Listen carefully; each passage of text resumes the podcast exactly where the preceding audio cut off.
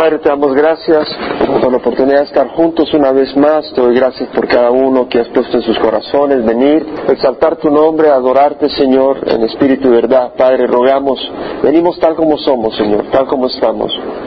Padre, sin ninguna pretensión, sin ninguna pantalla o máscara.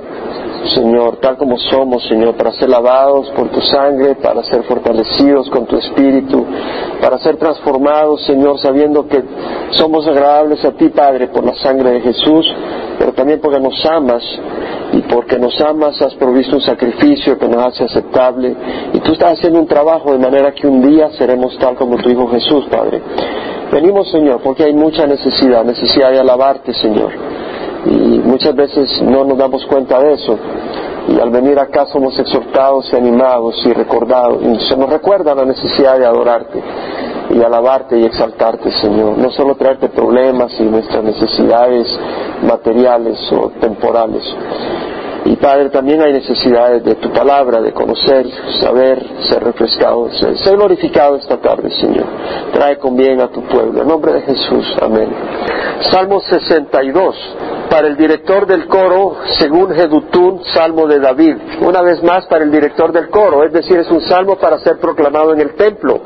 El tiempo de David todavía no estaba el templo, estaba el tabernáculo que había sido erigido en el desierto.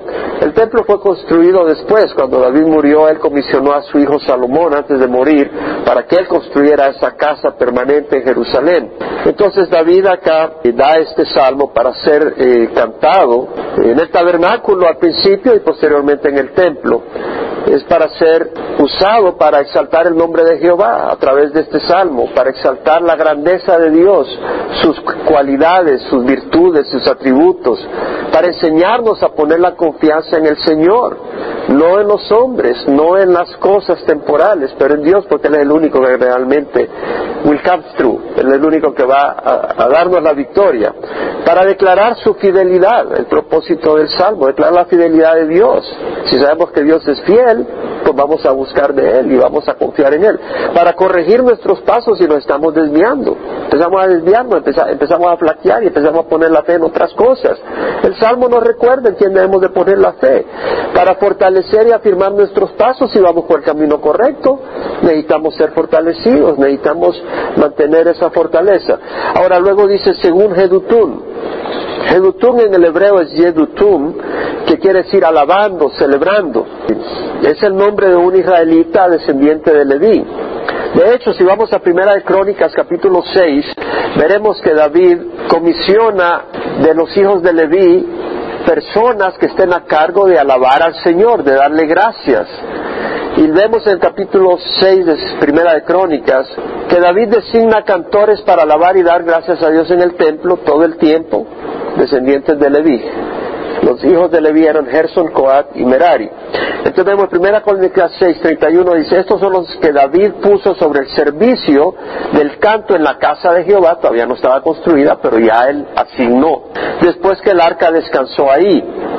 Dice después que el arca descansó ahí. Recuérdese, el arca estaba dentro del tabernáculo. Ahora, cuando el tabernáculo estaba en Silo, en los días de él y el sacerdote, este sacerdote eh, permitió que sus hijos Ofni y Finés no honraran a Dios. Y por, lo tanto Dios trajo juicio sobre Israel en esos días. Y los filisteos se llevaron el arca porque habían llevado el arca al, campo de batalla para tener la fortaleza y la protección del Señor y el apoyo del Señor, pero el Señor permitió que los filisteos lo derrotaran por la infidelidad de él al permitir que sus hijos y respetaran a Dios. Se llevaron el arca Posteriormente, los filisteos regresaron el arca porque le estaba produciendo cáncer y Dios estaba juzgando a sus dioses de los filisteos. Entonces regresaron el arca y regresó a Betsemes, que está en la parte sur de Israel. Entonces ellos la, mandaron a Kiriat Jearim porque hubo mortandad en Betsemes porque se les ocurrió mirar dentro del arca y ahí está la, la, ley, los diez mandamientos y Dios trajo juicio contra ellos. Entonces el arca quedó en Kiriat Jearim. Cuando David estaba ya reinando en Jerusalén, quiso traer el arca a Jerusalén Acuérdense, el arca entonces estaba en Kiriat Jearim, no estaba en el tabernáculo. El tabernáculo estaba en el Gabaón, terminó en Gabaón después. Llevaron el arca a Jerusalén y el arca está en Jerusalén, pero el tabernáculo está en Gabaón. Gabaón está, tenemos Gabaón, entonces tenemos Jerusalén cinco millas al sureste de Gabaón. El arca entonces está en Jerusalén, David la trae a Jerusalén y el tabernáculo en Gabaón. Pero el Señor pues ya a través de David establece eh, que hayan grupos que dirijan cánticos y alabanzas cuando se establezca la casa. Y dice, ministraban con el canto delante del tabernáculo de la tienda de reunión. Por eso hice esa aclaración. Vemos que está hablando de la casa y está hablando del tabernáculo. Porque antes de la casa que fuera edificada estaba el tabernáculo. Y estaban alabando delante del tabernáculo de la tienda de reunión hasta que Salomón edificó la casa de Jehová en Jerusalén y servía en su oficio conforme a sus órdenes. Y estos son los que servían con sus hijos, de los hijos de los coatitas, es decir, los coatitas son los descendientes de Coat, hijo de Leví.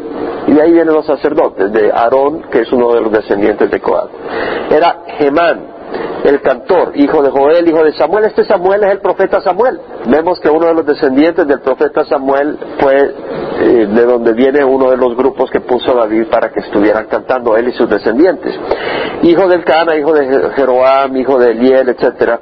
El versículo 38 dice finalmente hijo de Coat, hijo de Levit, hijo de Israel. Entendemos, uno de los del grupo eran los descendientes de Coat y el hermano Asaf, pero no era hermano literalmente hablando, pero es pariente, estaba a su mano derecha. Este Asaf, en el versículo 43, vemos que era descendiente de Gersón, hijo de Leví. Entendemos los hijos de, los de Gersón, había un descendiente también dedicado a la alabanza, él y sus hijos. Y luego de Merari. En el versículo 44, en la mano izquierda estaban sus parientes, hijos de Merari. Etán, y continúa, versículo 47 termina con hijo de Merari, hijo de Leví. Entonces David escoge de los levitas uno de cada uno de los hijos de Leví, descendientes, para que estén dedicados a alabar al Señor, a darle gracias, a cantar cánticos al Señor. En el capítulo 16 de Crónicas vemos que dice, en el versículo 1, y trajeron el arca de Dios, esto es cuando la trajo David a Jerusalén, y la colocaron en medio de la tienda que David había levantado para ella, no dice el tabernáculo. El tabernáculo estaba en Gabaón. ¿Sí me explico? Todas estas cosas son importantes para no confundirse y decir hay contradicción. Hay que entender todo el trasfondo histórico. Ahora, y, ofrecieron holocaustos y ofrendas de paz delante de Dios. Cuando David terminó de ofrecer el holocausto y las ofrendas de paz, bendijo al pueblo en el nombre de Jehová. Es decir, acababan de traer el arca a Jerusalén, hacen una gran celebración, por supuesto, esa celebración incluye sacrificios. Y repartió a todos en Israel, tanto hombre como mujer, una torta de pan, porción de carne, una torta de pasas, y designó a algunos levitas como ministros delante del arca de Jehová, para que celebraran, dieran gracias y alabaran a Jehová, Dios de Israel. Asaf, el jefe, y de segundo después de Zacarías, Jehiel, Semiramot, Jehiel, Matatías, Eliab, Benaía, Obededom y Jehiel con instrumentos musicales, arpas, liras, también Asaf tocaba címbalos muy resonantes y los sacerdotes Benaía y Jaasiel tocaban trompetas continuamente delante del arca del pacto de Dios. Lo que vemos acá es que David reconoce la necesidad de alabar a Dios con cánticos, con instrumentos, reconocer las grandezas de Dios. El versículo 39 del capítulo 16 vemos, ven, empezamos el 37, dejó ahí delante del arca del pacto del Señor a Asaf y a sus parientes, y a Obededom con sus 68 parientes, a Obededom también hijo de Jedutún y a Osa como porteros, y dejó a Sadoc el sacerdote y a sus parientes, los sacerdotes, delante del tabernáculo de Jehová. El arca está en Jerusalén, el tabernáculo en Gabaón, en el lugar alto que estaba en Gabaón. Lo vemos acá. Vamos entendiendo. Para ofrecer continuamente holocaustos a Jehová sobre el altar de holocausto. El, altar del holocausto estaba en el tabernáculo. Y se van al libro de Éxodo, ahí hemos estudiado eso hace varios años. Ahora, con ellos estaban también Gemán y Jedutún con trompetas y címbalos para los que harían resonancia y con instrumentos para los cánticos de Dios y designó a los dos hijos de Jedutún para la puerta. ¿Qué es lo que estamos viendo? Jedutún, ¿quién es Jedutún? Una de las personas asignadas para declarar alabanzas y acción de gracias al Señor. ¿Qué es lo que, ¿Por qué estoy hablando todo esto? Bueno, porque es bíblico, pero también porque estoy queriendo hacer un énfasis. Hermanos, vengamos temprano a la alabanza los domingos. La alabanza es importante, la alabanza es crítica. Alabar al Señor, Él merece alabanza. David era un hombre valiente, era un hombre de guerra, era un estratega militar, era un matador del enemigo, cortaba cabezas a diestra y siniestra, pero ese era un hombre que le cantaba al Señor de corazón. Esa era su pasión. Su pasión no era matar, su pasión no era la guerra, su pasión era el Señor. Y la pasión por el Señor lo llevó a pelear las batallas del Señor pero la pasión de David era el Señor, y por eso él le declaraba alabanzas al Señor, él le cantaba al Señor. Efesios 5, 18, 19 dice, no os embriaguéis con vino, en lo cual hay disolución, sino se llenos del Espíritu, hablando entre vosotros con salmos, himnos y cantos espirituales, cantando y alabando con vuestro corazón al Señor. Con el corazón, no solo con los labios, ¿no? Claro que vas a cantar con los labios, pero está hablando de tener un corazón agradecido. Por eso es tan bonito cuando tenemos un grupo de alabanza, una persona de alabanza que nos guíe en la alabanza y nosotros de corazón podamos estar meditando en esas palabras y diciéndole gracias al Señor. ¿Por qué necesitó David poner personas dirigiendo la alabanza? Porque el pueblo de Dios necesita ayuda para poder servir al Señor. Entonces pone a estos siervos que son dotados de ese don de querer alabar con instrumentos musicales y esos siervos son usados por el Señor para ayudar al resto del pueblo a alabar al Señor. ¿Sí? Entonces aprovechemos el don que Dios nos da para poder alabarle, porque es algo hermoso poder alabarle. Colosenses 3:16 dice que la palabra de Cristo abunda en abundancia en vosotros con toda sabiduría, enseñándoos y amonestándoos unos a otros con salmos, himnos y canciones espirituales, cantando a Dios con acción de gracias en vuestros corazones. Eh, lo que quiere decir es que cuando saludes a alguien no le vas a empezar a cantar un cántico, lo que quiere decir es que nos reunimos, estamos hablando, yo espero que como hermanos hagamos esto. Antes de guiar una congregación, eh, yo me reunía con mis amigos y si había alguno que tenía guitarra, la sacaba y a tocar y alabar al Señor. Comíamos, conversábamos, bromeábamos, contábamos cosas, hablábamos de las cosas que Dios se había hecho en nuestras vidas y, y luego pues nos poníamos a alabar al Señor. ¿No? Es decir, estoy hablando que eso no es porque yo esté como pastor dirigiendo una congregación que estoy diciendo esto.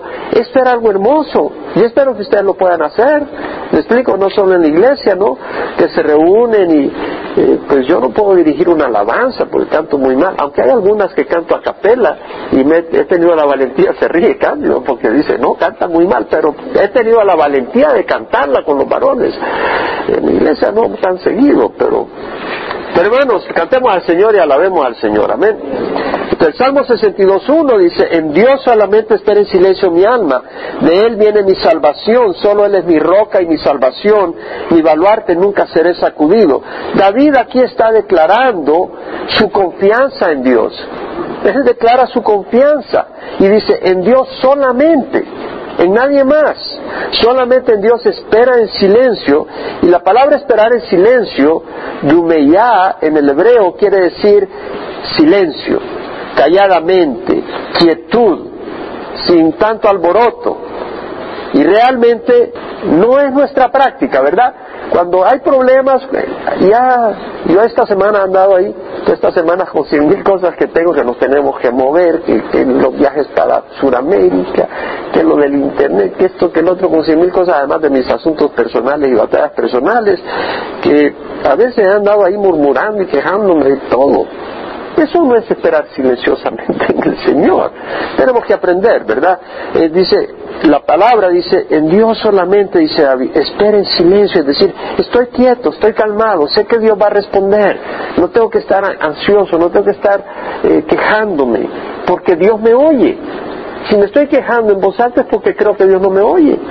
Me tengo que quejar con los demás. ¿Me explico? No quiere decir que no podemos compartir las cargas unos con otros, no lo malinterprete, ¿no? Claro que está bien compartir las cargas unos con otros, pero eso es muy distinto a murmurar y quejarse, ¿verdad? Es bueno compartir las cargas unos con otros, no para chismear y contarle a otro mundo los problemas de uno, pero sino para orar unos por otros. Pero vemos acá eh, la idea de quietud, de confiar en Dios. En Dios solamente espera en silencio mi alma, mi ser, mi persona. De Él viene mi salvación. La palabra salvación acá es Yeshua. De hecho, el nombre Yeshua, Jehová es salvación, de ahí viene el nombre de Jesús.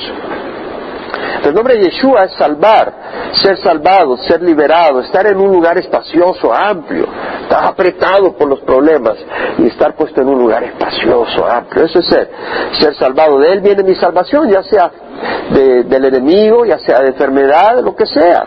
Solo Él es mi roca, solo Él es mi salvación, mi baluarte. La palabra baluarte, el misgab, que quiere decir un lugar alto, un refugio un lugar a donde te puedes eh, proteger cuando vienen los torrentes, cuando vienen las bestias, te proteges en la roca. Solo Él es mi roca, mi salvación, mi baluarte. Es decir, está usando términos que refuerzan la idea, no seré sacudido, literalmente es no seré sacudido grandemente.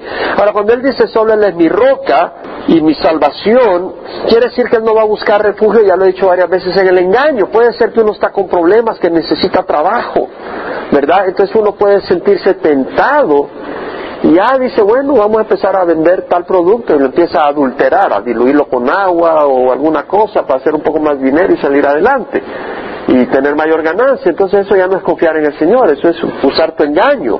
O tal vez buscar un escape de tu crisis en las drogas, la inmoralidad, lo que sea, para eh, el alcohol.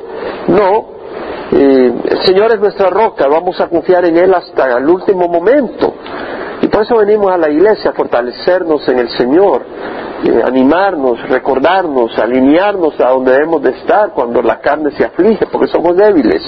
Nunca seré sacudido o no seré sacudido grandemente, no seré conmovido grandemente, no seré removido, es lo que está queriendo decir.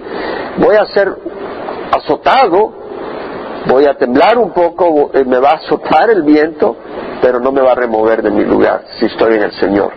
Gracias a Dios que en Cristo siempre nos lleva el triunfo. Segunda Corintios 2.14, puede ir ahí, no se olvide.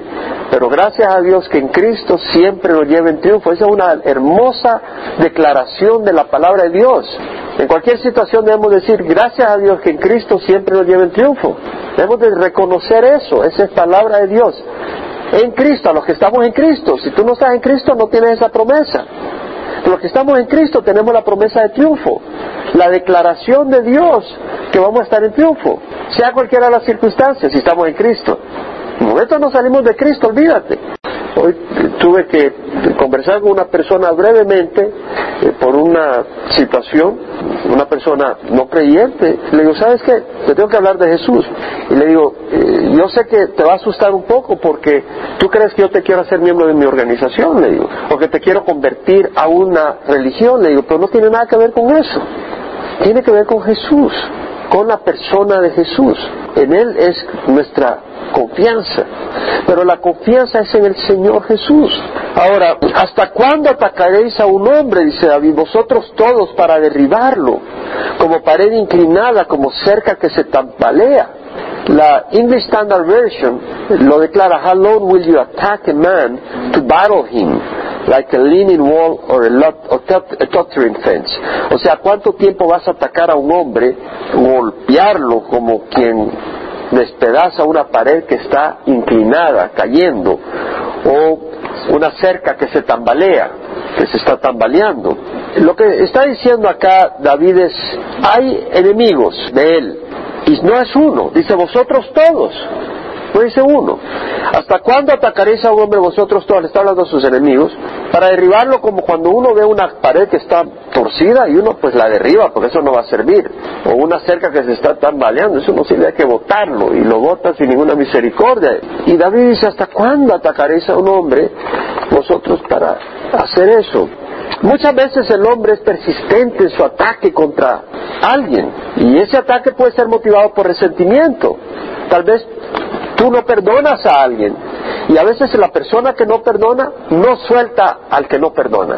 No hay oportunidad que pierda para poder hacerle la vida, pero difícil. Ya sea en el trabajo, ya sea en tu hogar o en otro lugar, si no hay perdón en tu corazón, si hay amargura, tú no paras de sacar ese veneno contra esa persona en toda oportunidad. ¿Cierto? Por eso es tan necesario tener un corazón que ha perdonado. Pues si tú no perdonas, tú lo vas a reflejar en que no vas a dejar en paz a esa persona y realmente el que está enclavizado por la amargura eres tú mismo. Ahora, ese ataque puede ser motivado por resentimiento, como dije, puede ser motivado por envidia o por celos. Tal vez esa persona tiene lo que tú no tienes y tú lo ansías y entonces a esa persona tú le, tiras duro porque se ha vuelto tu enemigo, se ha vuelto la persona que quieres quitar para poder tener lo que esa persona tiene, lo que fuera. Y vemos acá que David dice, ¿hasta cuándo atacaréis a un hombre vosotros para derribarlo? Aún si caminas bien, vas a tener tus enemigos que te van a querer derribar.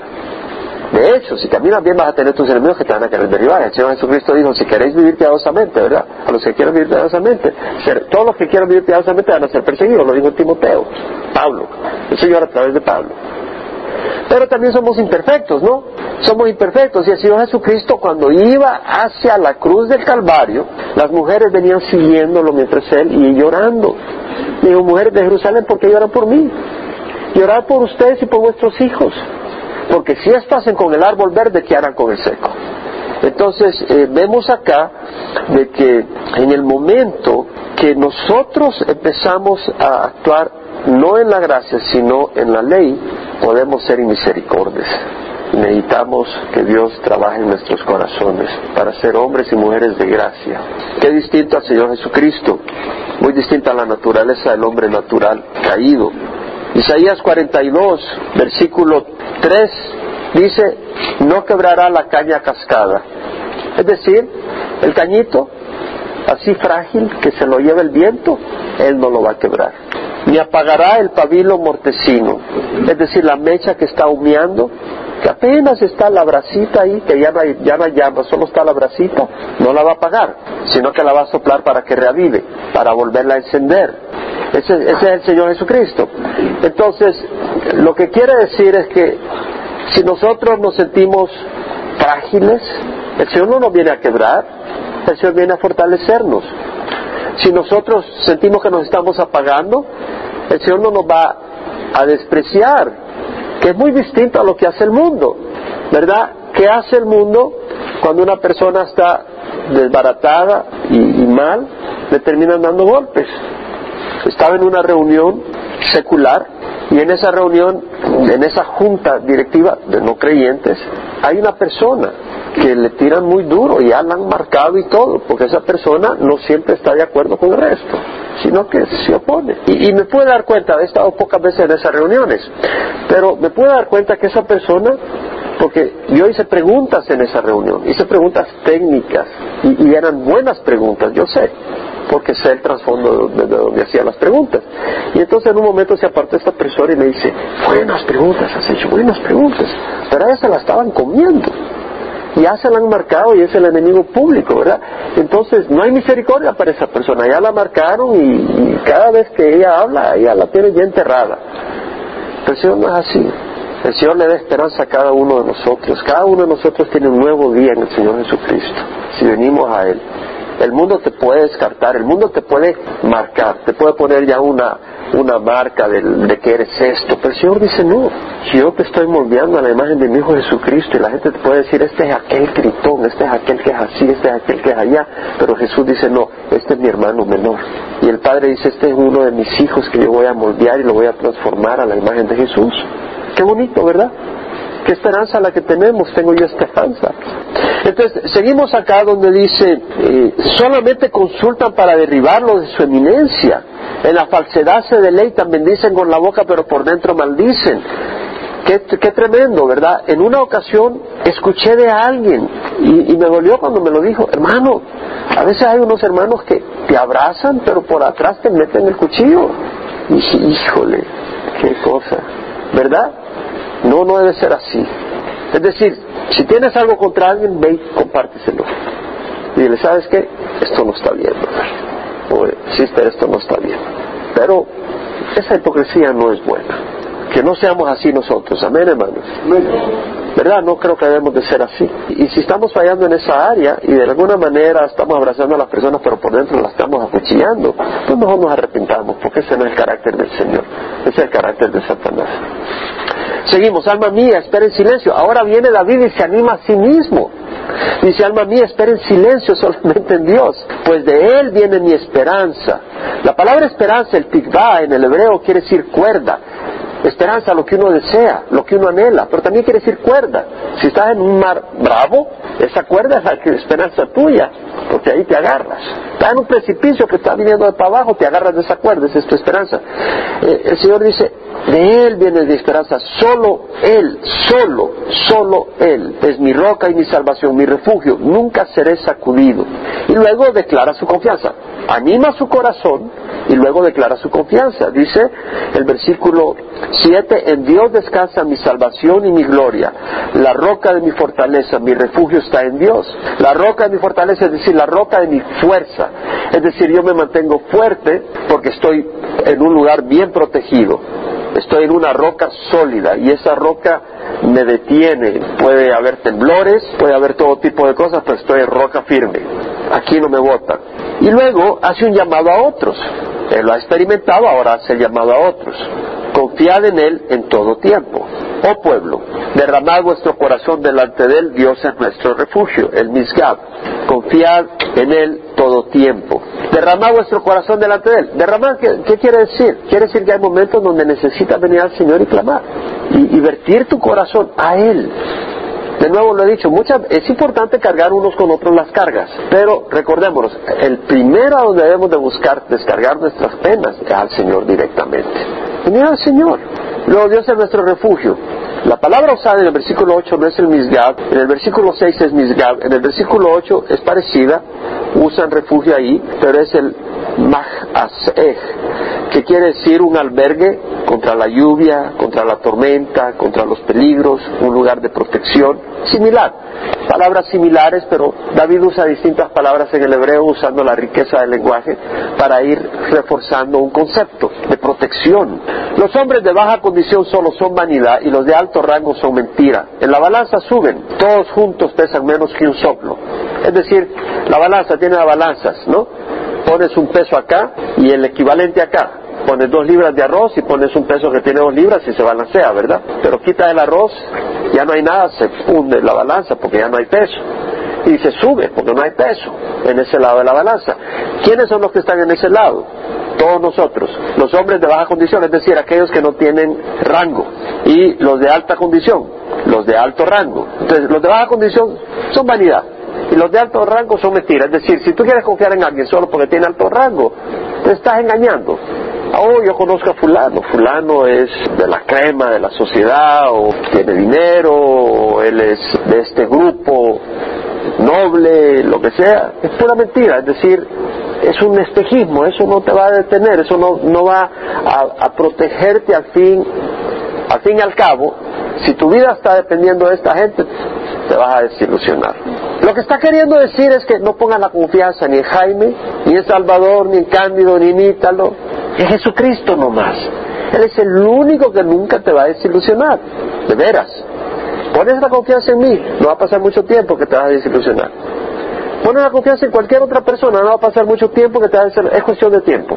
La confianza en Jesucristo, en el único, y en ninguna organización. Las organizaciones se corrompen. Gracias a Dios que me permitió escribir este libro sobre esta roca. Después de leer lo que pasó en España esta semana, quiero mandar cinco mil al Salvador. ¿Por qué? ¿Qué hicieron? Hicieron una gran celebración, ¿verdad? Dos millones de jóvenes celebrando, etcétera. Entonces estaba leyendo de una gracia especial que Benedicto permitió. Y de acuerdo a esto, si una persona comete aborto es excomulgada de la Iglesia Católica Romana automáticamente. Yo entiendo eso, que hagan eso. Yo entiendo que el aborto es un asesinato y está mal. Lo que me llamó la atención es que decía que pueden perdonar ese pecado no todos los sacerdotes, solo algunos sacerdotes. y no sé quiénes, pero eso es lo que decía este artículo. Entonces, si una persona se arrepiente y va a un sacerdote que te puede perdonar por cometer adulterio, si tú has cometido aborto, ese sacerdote no te puede perdonar por haber cometido aborto. Digo, ¿de dónde sacan eso de la Biblia? ¿De dónde? si tú cometiste adulterio, te puede perdonar. Pero si cometiste un aborto, él no te puede perdonar, tienes que ir a donde otros sacerdotes, escogidos por la, no sé cuál es el sistema. Pero lo que me llamó la atención es que en esa semana todos los sacerdotes de Madrid podían perdonar el aborto, porque el Papa les dio una gracia especial. Entonces digo yo, ¿tú vas a poner tu vida eterna en las manos de una organización que actúa de esa manera? Imagínate los millones de personas que están poniendo su fe en organizaciones. No, tenemos algo en que poner la fe. En la Biblia, hermanos. La tienes que poner en algo. Si la quieres poner en Calvary Chapel, ¿qué tal si Calvary Chapel como organización empieza a corromperse? Dios no lo permita. Pero lo único que sé que no se corrompe es la palabra de Dios y Cristo. ¿Cierto? ¿En quién vas a poner tu fe? En la palabra del Señor.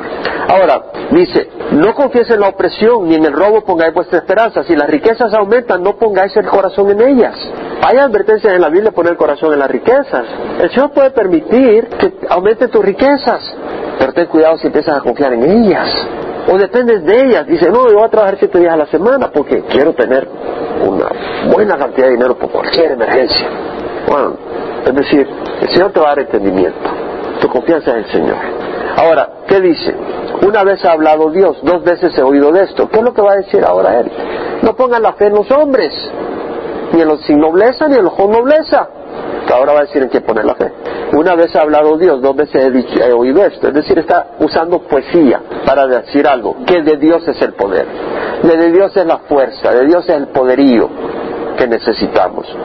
Puede ser que nos permita enfermedades, pero va el poder para vivir en medio de ellas, como vivió Pablo en el aguijón de la carne. Y tuya es, oh Jehová, la misericordia. ¿Se acuerda la palabra misericordia en el hebreo? Hesed. Esa es una palabra muy hermosa. Es, es una palabra que quiere decir amor de pacto, compasivo, no solo de fidelidad legal, pero fidelidad apasionada de amor y compasión, bondad, eh, benevolencia. un Dios que es benevolente, que es misericordioso, que es compasivo por el pacto que ha hecho y por el amor que está involucrado en ese pacto. Entonces tú ya Jehová la misericordia.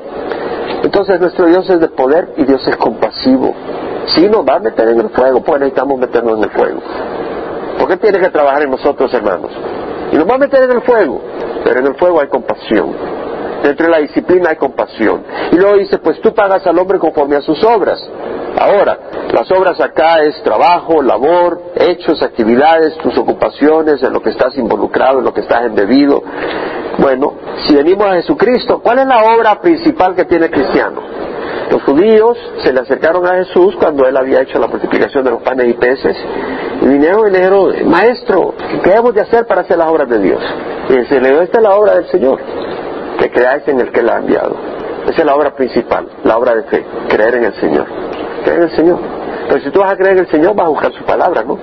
Si tú no crees en el Señor, ¿qué vas a buscar su palabra? Todo el mundo dice, yo creo en Jesús. ¿De veras crees en Jesús? ¿Por qué no lees la Biblia? Si realmente crees que Jesús habló y que nos dejó su palabra. ¿Crees que la Biblia es verdad y tiene, el camino de la vida eterna? ¿Crees que la Biblia dice qué debemos de hacer, qué nos conviene y qué no nos conviene? Si lo crees, la vas a leer. ¿Crees realmente que en la palabra de Dios tenemos la fortaleza? La vas a leer. ¿Crees que Jesús existe? ¿Crees que hay cielo? ¿Crees que hay infierno? Vas a buscarlo al Señor. Entonces cuando uno no lo hace porque realmente no cree. Entonces la, la obra principal es la de fe. Y cuando creemos en el Señor y venimos al Señor, entonces vienen obras que son creadas por el Señor.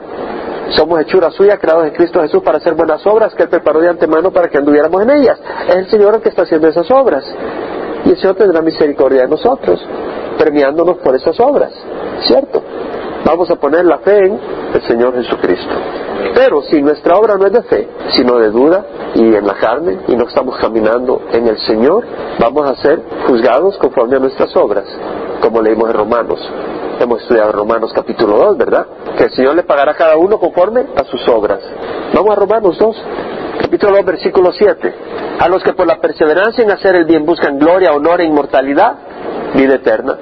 Pero a los que son ambiciosos y no obedecen a la verdad, sino que obedecen a la injusticia, ira e indignación. Habrá tribulación y angustia para toda alma humana que hace lo malo, del judío primeramente y también del griego. Pero gloria, honor y paz para todo el que hace lo bueno, al judío primeramente y también el griego. ¿Crees tú que si una persona cree que va a haber tribulación y angustia para el alma que hace lo malo, va a hacer lo malo? No. Satanás está bien ocupado tratando de que la gente deje de creer en eso. De que la gente no crea que hay infierno, que Dios no va a juzgar. Ahí está, engañando a medio mundo y la gente ya cree en esa mentira. Por eso Satanás es el padre de la mentira. Nosotros que creemos que a haber gloria, honor y paz para el que hace lo bueno, estamos perseverando. No en una denominación, no en una organización, sino en Cristo Jesús. Padre, te damos gracias porque tu palabra nos recuerda, Señor, como el pan, el pancito que comemos los todos los días o la tortilla, taquitos, Señor, alimento que comemos todos los días, no nos aburrimos, no nos quejamos. Y tu palabra nos recuerda estas cosas básicas que necesitamos ser recordados, que es por gracia, Señor. Y que tú estás haciendo la obra, no solo en mis hermanos, en mí mismo también, cada uno de nosotros está, está caminando de gloria en gloria. A veces no lo vemos, a veces nos desesperamos, a veces nos frustramos, a veces actuamos en la carne y es desesperante a veces porque quisiéramos ya ver un cambio. Pero tú estás trabajando, Señor, y confiamos en eso. Y te damos la gracia, Señor. Y bueno, te ruego, Señor, que te sigas moviendo en esta congregación, en cada uno de nosotros, Señor. Ayúdanos, Señor. Gracias que tienes planes todavía. El mismo hecho que nos estemos moviendo de oficina quiere decir que tú tienes planes. ¿Por qué estás, eh, no moviste? Quiere decir que hay todavía trabajo que hacer. Eh, señor, eh, ayúdanos, Padre. Solo tú mereces toda la honra y la gloria. yo levanto un clamor, Señor, el tiempo es corto. Que cada uno de nosotros, Señor, pueda experimentar tu amor grandemente, experimentar tu presencia, para que podamos esperar calladamente en ti, Señor. ¿Cómo necesitamos esperar calladamente en ti, Señor? Yo necesito, necesito aprender tanto, Señor. Ayúdanos a todos, Padre. Gracias que eres bueno. Y digo, wow, Señor, no nos has descartado todavía. Eres misericordioso, escucha nuestras oraciones. Qué bueno, Señor. Perdona nuestros pecados, pone en nosotros un entendimiento de la gran abundancia que hay en ti, Señor. Bendito seas, Padre. Bendito seas en nombre de Jesús. Amén. Dios les bendiga, hermanos.